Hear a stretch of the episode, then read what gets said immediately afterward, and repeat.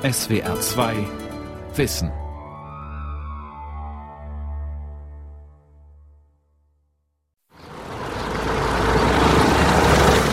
Das war deutlich über 30, würde ich sagen. Moritz ärgert sich über den vorbeibrausenden Vater mit dem Kind auf dem Rücksitz. Hier in der Tempo 30 Zone vor der Eichendorf Grundschule in Berlin-Charlottenburg. Ihr könnt, müsst ihr hier vorne ein Schild um, anbringen. Das ist Ihr Kind, das Sie gleich umfahren werden. Nee, es könnte Ihr Kind sein. Sicher unterwegs. Training für den Straßenverkehr. Von Anja Schrumm.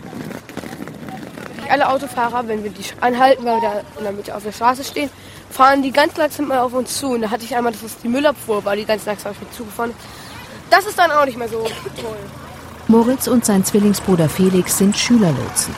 Sie tragen signalgelbe Warnjacken, eine passende Schirmmütze und eine Lotsenkelle. Ihre Grundschule liegt an einer ruhigen, kopfsteingepflasterten Wohnstraße. Trotzdem wird die Verkehrssituation jeden Wochentag gegen 8 Uhr früh unübersichtlich. Mit dem Roller, dem Fahrrad oder an der Hand ihrer Eltern strömen die Grundschüler aus allen Richtungen herbei. Und natürlich im sogenannten Elterntaxi. Wir fahren halt auch jeden Morgen sehr viele Eltern mit ihren Kindern lang im Auto. Das ist halt ein bisschen komisch, weil sehr viele Kinder wohnen auch sehr nah an der Schule dran. Aber trotzdem werden sie mit dem Auto zur Schule gebracht. Felix deutet in Richtung Grundschule. Dort halten die ersten Autos in zweiter Reihe, auf beiden Straßenseiten. Türen werden aufgerissen, Kinder eilig ausgeladen. Manche bis in die Klasse gebracht. Und das Auto einfach stehen gelassen. Neulich waren schon mal Polizisten da, aber die haben halt gesagt, bitte fahren Sie woanders hin, da ist ein freier Parkplatz, da können Sie parken, aber nicht hier vor der Schule, weil das Stau gibt. Trotzdem zeigten sich einige Eltern uneinsichtig. Als Schülerlotsen fühlen Moritz und Felix sich immer mal wieder bedrängt von Autos und Radfahrern. Manchmal haben die beiden das Gefühl, Wir fahren dann gleich. Manche Autofahrer wollen halt, dass wir Platz machen und die Fahrradfahrer fänden eh immer zwischen uns durch, obwohl sie es nicht dürfen. Verkehrsverstöße vor Grundschulen sind heute eher die Regel als die Ausnahme. Bundesweit klagen Lehrer und Eltern über morgendliche Blechlawinen und gefährliches Chaos. Vor einigen Berliner Grundschulen wurden kürzlich gar die Schülerlotsen abgezogen. Zu gefährlich, hatten die jeweiligen Schulleitungen entschieden. Falk Schobranski, Koordinator für Verkehrssicherheitsarbeit bei der Berliner Polizei. Es gibt das typische Phänomen äh, Helikoptereltern und Elterntaxi. Das sind die Eltern, die denken, sie müssten ihr Kind rundum behüten und immer die alle Wege abnehmen und fahren natürlich auch die Kinder schon zur Kita oder auch zur Grundschule mit dem Pkw, bringen es fast noch bis zum Klassenzimmer. Das ist wenn man es denn so will, erfreulich, weil die Kinder nicht mehr verunfallen als Verkehrsteilnehmer aktiv, als Fußgänger oder Fahrradfahrer. Aber ähm, Benachteiligung ist es, weil so ein Kind braucht auch den Kontakt zum Straßenverkehr. Laut einer Studie im Auftrag des ADAC machen sich heute nur noch rund 50 Prozent der Schülerinnen und Schüler eigenständig auf den Weg zur Schule. Soziologen sprechen von der Generation Rücksitz. Verkehrsexperten sind beunruhigt. Ich kann mich nicht auseinandersetzen mit den Gefahrenpotenzialen, die im Straßenverkehr lauern. Ich weiß nicht, was Verkehrsregeln sind, weil das machen ja meine Eltern ganz gut für mich. Ich kann mich auch nicht bewegen, ich bin nicht mehr so aktiv, ich kann nicht rumspringen, hüpfen, auch mal mich mit Freundinnen irgendwo noch an der Ecke treffen und den, die letzten 50 Meter gemeinsam laufen, mich dann vielleicht auch ablenken lassen und merken, wie komplex ein Straßenverkehr auch ist. Kurz vor 8 Uhr morgens. Lieferwagen, Motorräder und Autos brettern über die Gneisenaustraße in Berlin-Kreuzberg. Auf zwei Spuren je Richtung. Daneben gibt es einen Parkstreifen voller Autos, einen schmalen Radweg und einen breiten Bürgersteig. Hier vor der Reinhardswald-Grundschule wartet Emilia mit ihrer Klassenkameradin Fanny. Ein roter Kleinwagen stoppt in zweiter Reihe. Ein Erstklässler steigt aus. Emilia sprintet zur offenen Autotür, reicht dem Vater am Steuer einen Flyer. Können auch noch einen Zettel haben, wo die sind. Okay. Der Flyer weist auf die beiden neu eingerichteten sogenannten Elternhaltestellen hin. Eine auf der gegenüberliegenden Straßenseite, eine um die Ecke in der Blücherstraße. Also eine Elternhaltestelle ist, dass ein Parkplatz abgesperrt ist, so wie Behindertenparkplätze, dass sie dann in einem Bereich sind und da halt auch Schilder sind. Und damit die Eltern da kurz halten können, ihre Kinder rausgehen lassen können und die dann zur Schule sicher bringen lassen können. Die Elternhaltestellen sind 2016 im Rahmen eines schulweiten Mobilitätsmanagements eingeführt worden. Nun weisen die Fünftklässler selbst auf das Halteverbot vor der Schule und die Nutzung der Elternhaltestellen hin. Emilia notiert schnell die Reaktion des Vaters, da rollt schon das nächste Auto heran. Danke. An der Blücherstraße und an der Gneisener Straße ist es sicherer, wenn Sie da parken. Aber er kann jetzt hier aussteigen. Ja, Herrschaftszeit nochmal. Eine Radfahrerin rast vorbei, brüllt Emilia an, Platz zu machen. Die Fünftklässlerin erschrickt. Axel Clemens, der Erzieher, der die Kinder bei ihrer Verkehrskontrolle betreut, schüttelt nur den Kopf über so viel Rücksichtslosigkeit. Das schulweite Mobilitätsprojekt startete mit einer Umfrage, erzählt er. Und auf Befragen kam es eben raus, dass die Eltern, die ihre Kinder bringen, diese Situation auch als sehr unangenehm und sehr gefährlich empfunden haben. Und dass dadurch auch viele Eltern gedacht haben, sie müssten ihre Kinder auch lieber mit einem Auto schnell hierher bringen. Die Situation ist sowieso so gefährlich. Da wollten wir dann gegenarbeiten. Eine Verkehrsplanerin wurde hinzugezogen. Sie stellte klar, wenn man will, dass wieder mehr Kinder allein zur Schule kommen, muss man ein Gesamtpaket schnüren. Diese Sache, die nannten wir dann Mobilitätsprojekt, damit war eigentlich alles beinhaltet. Das eigenständige Lernen des Schulweges, auch schon von ganz von Anfang an. Dazu haben wir einen Schulwegeplan, der vorher schon mal bestand, aktualisiert und erneuert mit bestimmten Gefahrenzonen. Der Schulwegplan zeigt, wo die Kinder besonders aufpassen müssen und wo sie relativ sicher eine Straße queren können, weil es Lotsen oder eine Ampel gibt.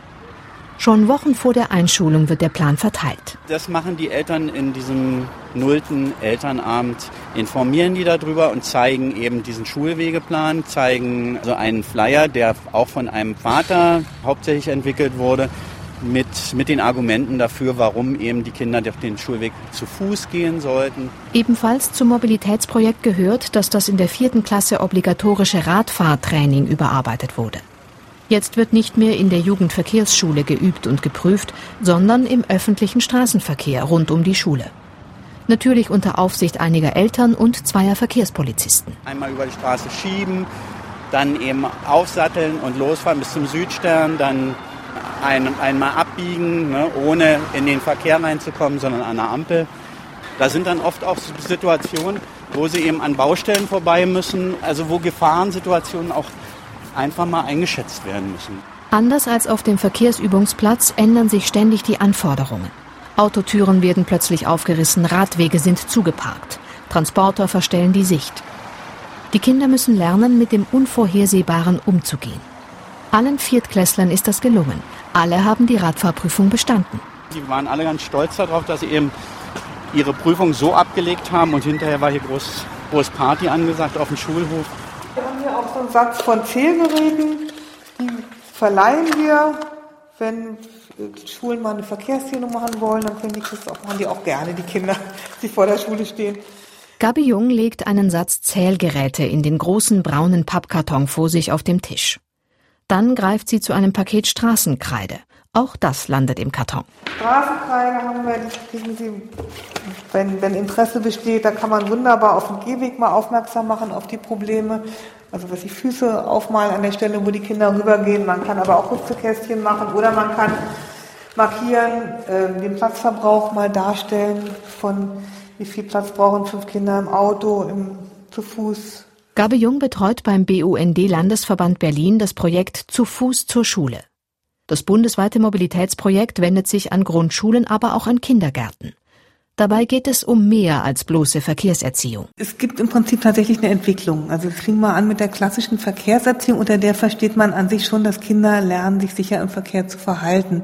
Und mit dem neueren oder aktuelleren Begriff Mobilitätserziehung oder inzwischen auch Mobilitätsbildung ist noch mal mehr gefasst. Also tatsächlich geht es da auch um umweltgerechtes Verhalten, um Sozialverhalten, um äh, Gesundheitserziehung.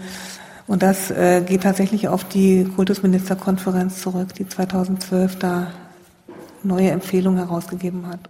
Gabe Jung greift zu einem dicken DIN A4-Ordner mit vielen Fotos. Wenn sie Elternabende und Schulkonferenzen besucht, Lehrerinnen und Erzieher berät, versucht sie klarzumachen, dass Schulwege Erlebnis-, Erfahrungs- und Lernwege sind. Jung blättert durch den Ordner, schlägt ein Bild mit drei Kinderzeichnungen auf. Wenn Sie Kinder ihren Schulweg malen lassen, kriegen Sie ganz, ganz viel raus. Die Zeichnung rechts zeigt ein Haus, das durch eine Schlangenlinie mit einem Schulgebäude verbunden ist. Auf dem mittleren Bild stehen neben der Linie die Umrisse einiger Häuser. Das Bild ganz links dagegen ist sehr detailliert. Große Wohngebäude mit unterschiedlichen Fenstern und Türen sind zu erkennen. Davor Bäume, Räder, Kinder. Das Kind, was mit dem Auto kommt, nämlich nimmt gar nichts wahr. Also das nimmt praktisch das Haus wahr und die Schule und dazwischen ist eine Linie.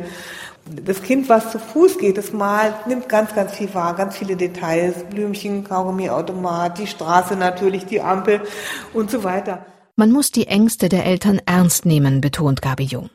Aber man müsse ihnen auch klar machen, was sie ihren Kindern an Erfahrung und Bewegung vorenthalten, wenn sie sie ständig durch die Gegend kutschieren. Zur Schule, zum Sport, zum Musikunterricht. Orientierung ist auch ein ganz wichtiges Thema. Also Kinder, die immer im Auto sitzen, die lernen überhaupt keine Orientierung. Gabi Jung und ihre Kollegen von den anderen Verbänden, die an dem Projekt beteiligt sind, möchten Eltern ermutigen. Wir raten den Eltern immer zunächst mit ihren Kindern zusammen unter, viel unterwegs zu sein und die Kinder dann peu à peu mal vorgehen zu lassen, sich den Weg zeigen zu lassen und dann peu à peu auch die Kinder klein, erst kleinere Stücke und dann längere alleine gehen zu lassen. Eine Faustformel, ab wann ein Kind was können sollte, gibt es nicht, betont Jung. Weil jedes Kind und jeder Weg anders ist.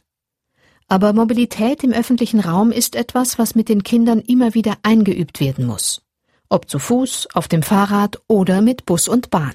Und wenn man das dann auch noch äh, bewusst macht und mit den Kindern darüber redet, was man jetzt gerade macht, worauf man achtet, dann lernen die Kinder das ja fast nebenbei sozusagen automatisch. Da ist natürlich trotzdem dann auch ein guter Unterricht in der Schule zusätzlich auch noch wichtig. Aber da müssen im Prinzip alle zusammenarbeiten. Jeder muss seinen Teil beitragen. Nach rechts gucken, rechts. Ist rechts? Miriam Dove, Klassenlehrerin an der Reinhardswald-Grundschule, hat die Kinder im Halbkreis um sich geschart. Die Klasse 1 bis 2f steht direkt neben einer vielbefahrenen Ampelkreuzung in der Nähe der Schule. Jetzt heißt es, bei Grün die Straße überqueren und dabei auf die abbiegenden Autos achten. Pro Grünphase dürfen immer zwei Kinder alleine gehen, die anderen beobachten. Was haben die denn gerade für ein Problem? Habt ihr das gesehen? Ist rot geworden. Das heißt, man muss zügig über die Straße hier gehen. Das ist eine ganz kurze, blöde Ampelphase. Habt ihr das mitgekriegt? Ja. Okay. Emanuel und ähm, Laszlo, ihr seid die Nächsten. Bei euch ist ganz wichtig, nach rechts zu schauen, ob Autos kommen. Die Ampel für die Fußgänger zeigt wieder grün. Zwei Jungen stapfen los, blicken kurz nach rechts auf mögliche links abbiegende Autos. Nichts zu sehen. Laszlo. Ein Kinderpaar nach dem anderen überquert die Ampelkreuzung. Dann sind alle sicher zurück, stehen wieder im Halbkreis um ihre Klassenlehrerin. Ihr habt das gemerkt, das ist eine kurze Ampelphase. Jetzt haben manche Kinder eine Idee gehabt, damit sie das schaffen, bei Grün über die Ampel zu gehen. Ich habe es zum Beispiel bei Cedra und Schreiet gesehen, bei Bruno auch. Was habt ihr gemacht, Cedra? Warum? Es geht schneller, Ja, und warum wolltest du schneller auf die andere Seite? damit die Ampel nicht richtig schnell wieder rot wird. Richtig, weil du dachtest, dann bist du schnell in Sicherheit. Und das stimmt. Trotzdem finde ich es nicht so gut zu rennen. Warum sollte man nicht über die Ampel rennen, fragt Miriam Dove. Die Kinder überlegen. Feline hat eine Idee. Wenn man hinfällt und dann kann ja ein Auto kommen. Man könnte stolpern, liegt dann auf der Straße, flach auf dem Boden und ein Auto kommt und guckt nicht richtig hin. Warum seid ihr gefährdeter als ich, wenn ihr über die Straße lauft, fragt die Lehrerin. Bruno meldet sich. Dass du größer bist als wir und zum Beispiel, wenn so ein großer Laster fährt und da uns nicht richtig sieht. Genau. Und wenn ihr schnell drüber rennt, dann hat der Lastwagen euch gar nicht gesehen, weil ihr klein und schnell seid. Und fährt und fährt euch doch über den Haufen. Ich habe es da ein bisschen leichter, weil ich doch leichter gesehen werde, weil ich größer bin. Und deshalb möchte ich, dass ihr über die Straße geht, zügig, aber nicht rennt. In Zweierreihen geht es jetzt zurück in die Schule. Ein Schüler erzählt, wie er gelernt hat, allein zur Schule zu kommen. Und wie findest du das, alleine zu gehen? Das finde ich schon mal ganz gut. Warum denn? Weil, weil man dann gegen die Angst gewinnt. Durch eine große Glastür geht es ins Ellental-Gymnasium in Bietigheim-Bissingen. Gleich links, hinter der Eingangstür, bleibt Lehrer Martin Rank vor einer Art Stadtplan stehen. Der Plan zeigt das Einzugsgebiet der Schule. Die Kreisstadt nördlich von Stuttgart sowie die umliegenden Gemeinden. Hier ist die Schule. Und dann sieht man hier diese großen Strecken, also diese Hauptverkehrsadern sozusagen, so dieses große Adernetz eingezeichnet. Und da sieht man schon, wie sich das dann immer weiter auch auffächert. Martin Rank ist der Beauftragte für Verkehrserziehung des Gymnasiums. Er deutet auf dicke lilafarbene Linien, die von der Schule wegführen und sich immer weiter verzweigen. Das sind die Wege, die die Schüler und Schülerinnen mit dem Rad zurücklegen.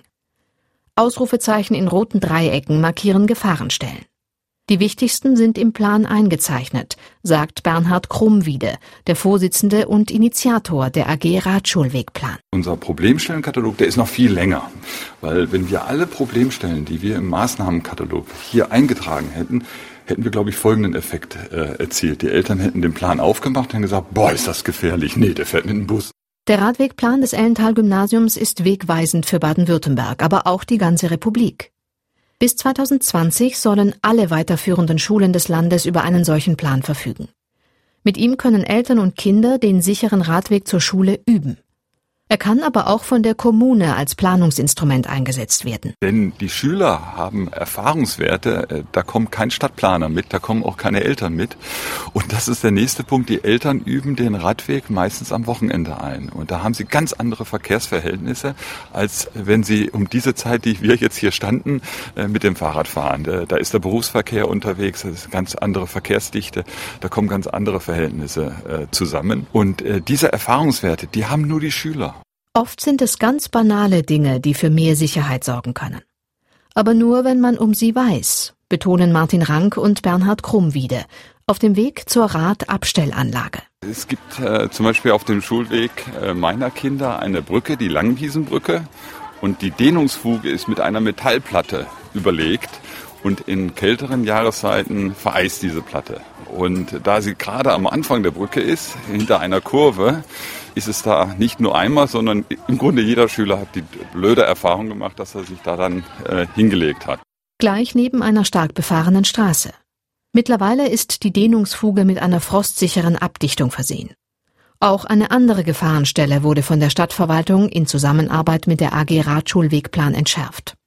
Eine Kreuzung nicht weit entfernt an einer Berufsschule – wo täglich Berufsschüler, also Fahranfänger mit Auto, auf Fünftklässler mit Fahrrad treffen. Diese Situation hat mir immer Bauchweh verursacht. Und jetzt haben wir dort an dieser Stelle einen Kreisverkehr. Die Schüler fahren sogar auf die Straße, aber haben in diesen Innerortskreisverkehr äh, Vorrang vor den Autoverkehr. Und das klappt hervorragend. Immer mehr Schüler und Schülerinnen schieben ihr Rad unter die überdachte und gut beleuchtete Abstellanlage des Ellental-Gymnasiums.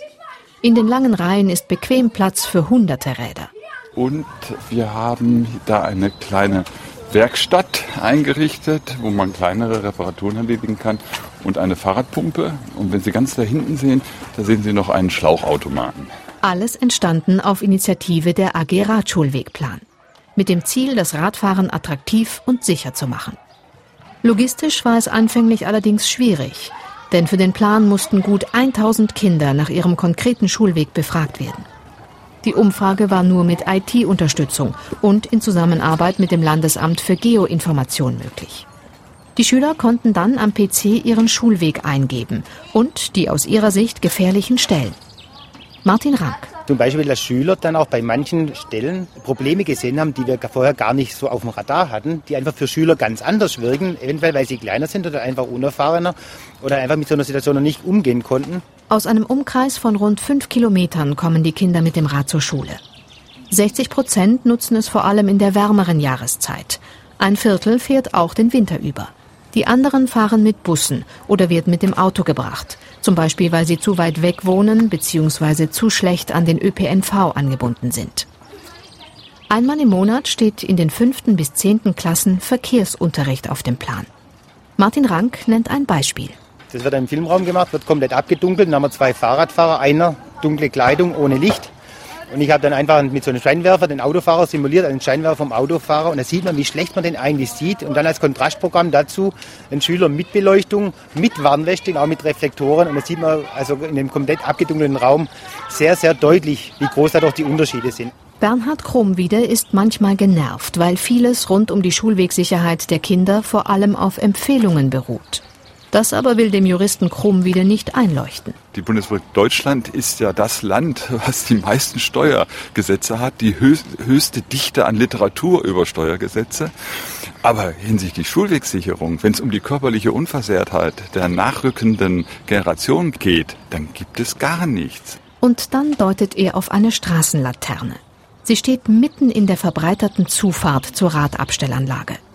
Immerhin ist der Mast mit ein paar Leuchtstreifen versehen. Und das ist für mich ein Symbol, wo ich äh, auch jedem Autofahrer immer die Frage stelle, was würdest du machen, wenn auf der B27 eine Laterne mitten auf der Straße stehen würde? Samstagnacht am Rande der Kleinstadt Friesack im westlichen Brandenburg. Ab 23 Uhr brausen im Minutentakt Kleinwagen voller junger Leute herbei parken direkt vor der Disco Crazy oder ein Stück weiter vor einem Supermarkt. Hier steht auch ein weißer Transporter mit der Aufschrift Lieber sicher, lieber leben. Im Laderaum machen sich zwei junge Männer und eine Frau zu schaffen. So, wo sind meine Haare? Steven Preisner zieht eine knallblaue Perücke über sein dunkles Haar. Seine Kollegin Helen streift sich ein paar goldene Flügel über. Dann greifen beide zu Taschen mit kleinen Geschenken. So ein paar Giveaways auch für die Leute, die mit uns sprechen und so. Den schenken wir zum Beispiel für Sicherheit und Verkehr im Land Brandenburg unterschiedliche Sachen. zum Beispiel auch Kondome, was ja passend ist für die Diskothek. Und Feuerzeuge mit reifen Profiltiefenmesser, Brillenputztücher für die klare Durchsicht. Sowas haben wir alles dabei. Und natürlich noch ein Alkoholmessgerät und eine Rauschbrille die drei sogenannten Schutzengel machen sich auf den Weg ins Crazy. Vorbei am Türsteher. Hallo, wir sind die Blauen Engel. Wir sind auch angemeldet. Die Kampagne gegen Drogen und Alkohol am Steuer. Der Diskothekenbesitzer erwartet die Truppe bereits. Wir sind die Blauen Engel? Ja, hallo. Hi, Micha. Micha, wir wollten fragen, ähm, ob die Getränkegutscheine für die Fahrer hast und wenn ja, wie viele und wo wir die einlösen können. Wie viel wollt ihr denn? Das ist mal abhängig von euch, wie ihr das möchtet. Mit Gutscheinen für alkoholfreie Getränke werden diejenigen belohnt, die sich als Fahrer für ihre Kumpels zur Verfügung stellen. Das ist keinesfalls selbstverständlich, weiß Steven. Seit sieben Jahren ist er als Schutzengel in Brandenburg unterwegs. Wo ich angefangen habe, muss ich sagen, in meinem Bekanntenkreis war es halt auch so. Das sind drei Leute. Und das waren einfach drei Leute, mit denen ich in einer Klasse war. Verstorben halt. Also durch Alkohol am Steuer. Hatten schwere Unfälle und gerade Brandenburg durch die ganzen Alleen und so. Und viele Bäume haben auch schon viele Leben gekostet. Junge Erwachsene sind die mit Abstand gefährdetste Altersgruppe im Straßenverkehr. Bei ihnen trifft Unerfahrenheit am Steuer auf gesteigerte Risikobereitschaft. Und das besonders am Wochenende. Deswegen sind bundesweit Schutzengelprogramme entstanden. Die Brandenburger Schutzengel mit ihren blauen Perücken stellen sich einer Gruppe 18-Jähriger vor. Und ich mit Glas in der Hand, super. Nee, es geht ja nicht generell um Alkohol, es geht ja nur um Alkohol Ja, das hatte ich gestern schon in der Fahrschule. Da kamen auch welche von dem Projekt und dann haben die es auch so erzählt, du hattest Quizfragen und so. Die 18-Jährige hat noch keinen Führerschein. Einer der beiden Jungen ist gefahren. Steven zieht eine Promillebrille hervor, reicht sie dem Fahrer. Dazu ein Fahrradschloss samt Schlüssel. Die Brille simuliert 1,3 Promille. Da ändert sich ja gar nichts. lass, lass mal drauf, lass mal drauf. So, kannst du mal versuchen, den Schlüssel zu greifen? Ja. Ja, okay. Hat ein bisschen, bisschen, daneben gegriffen und jetzt versucht man das Schloss zu öffnen. Dann kriegst du da ah, nicht, nicht in meinen Finger pieken, bitte. Der junge Mann trifft das Schlüsselloch nicht. Verarscht mich, oder? Nein. Da ist gar kein Loch. Natürlich. Du bist so betrunken. Gib's doch zu. Ich seh's nicht. Nico, komm mal. Soll ich dich mal führen? So, so, jetzt stecken rein. Genau, Nico, stecken rein. oh mein Gott, ja, das ist viel zu pervers, okay? Nein, Spaß. So, er ist drin und jetzt dreh um. Krass, sagt Nico und schüttelt den Kopf. Sein Kumpel nickt. Aber was sagst du bei 1,3 Promille? Schwierig. Schwierig, oder? Würdet ihr nicht mehr ins Auto steigen? Nee, also höchstens 1,3 Nicht mal Fahrrad. 1,3 Promille würde ich nicht. Ich glaube, das ist das, was so die, diese Kampagne so wirksam macht. Dass wir halt die ganze Zeit immer wieder über das Thema sprechen und dass wir das halt auch vor allen Dingen, das muss man immer sagen, dass wir es nicht mit dem erhobenen Zeigefinger machen. Wir gehen halt nicht auf die Leute zu und motzen die irgendwie voll. Das würde halt auch keiner wollen und das macht auch keinen Spaß. Das würde uns auch keinen Spaß machen. Wir wollen ja keine Moralapostel sein, sondern wir wollen einfach nur den Appell geben und das in einem netten, lustigen Rahmen. Schutzengel Helen ist im Hauptberuf Referendarin an einer Grundschule. und kaum älter als die Disco-Besucher. Das hilft, findet sie. Man steht irgendwie schon auf einer Stufe und man kann halt, wenn die einmal so drüber nachdenken oder gleich am Anfang immer so, wie gesagt, gegen Alkohol, nein, nein, nicht gegen Alkohol, sondern am Steuer und so. Also ich finde, das ist irgendwie auch so, wenn man irgendwie so auch vom Alter auf einer Ebene steht, ist es viel einfacher, so drüber zu reden. Seite 10. Die Verkehrsmittel. Welche Verkehrsmittel hast du schon benutzt? Zurück an der Reinhardswald-Grundschule in Berlin-Kreuzberg. Die Klasse 1 und 2F ist wieder im Klassenraum. Arbeitet in dem neuen Heft zum Mobilitätstraining. Die Kinder sollen ausmalen, welche Verkehrsmittel sie schon benutzt haben. Fahrrad, U-Bahn, Auto, Bus, Zug, Flugzeug, Lastwagen. Doch was ist eine Tram und was eine S-Bahn? Eine Tram ist eine Straßenbahn. Und was ist eine Straßenbahn? Eine Straßenbahn ist eine Bahn, die fährt auf Gleisen in der Mitte von der Straße. Und was ist jetzt der Unterschied zwischen S-Bahn und Tram? Die Kinder grübeln. Die Lehrerin hilft ihnen auf die Sprünge. Ich sag euch mal, was S-Bahn bedeutet. Stadtschnellbahn. Die fährt sehr schnell. Die ist auch fast sowas wie eine Eisenbahn. Die fährt aber nur in der Stadt. Und eine Tram, die ist eher sowas wie ein Bus oder wie eine U-Bahn. Die hält auch ganz oft und fährt oben. Die Kinder beugen sich über ihre Hefte, kreuzen an, malen aus, unterhalten sich. Die Stunde nähert sich dem Ende. Die Klassenlehrerin gibt noch schnell eine Hausaufgabe. Also, die Aufgabe, die ihr mit euren Eltern üben sollt, draußen auf der Straße ist, über die Straße gehen ohne Ampel. Was ja viel gefährlicher ist. Aber auch ganz wichtig, weil es gibt nicht überall Ampeln. Ja? Das ist eure Aufgabe, die steht da auch drauf, die sollt ihr mit euren Eltern üben. Auch für Emilia ist Schulschluss. Die ganze Woche über hat die Fünftklässlerin morgens mit ihren Klassenkameraden kontrolliert, ob die Eltern das Halteverbot vor der Schule beachten und ob sie die neu eingerichteten Elternhaltestellen nutzen. Naja, also es ist schon ein bisschen besser geworden, aber wenn wir dann nicht mehr da sind, dann packen die Leute hier trotzdem, denn es ist dann denen egal, auch wenn wir sie nett darauf hinweisen. Emilia klingt ein wenig frustriert. Es ist eigentlich so, dass die Leute sozusagen uns ignorieren und das nervt uns halt, weil es geht halt auch um die Sicherheit ihrer Kinder und wenn sie dann blöd parken, dann kann auch was ihren Kindern passieren.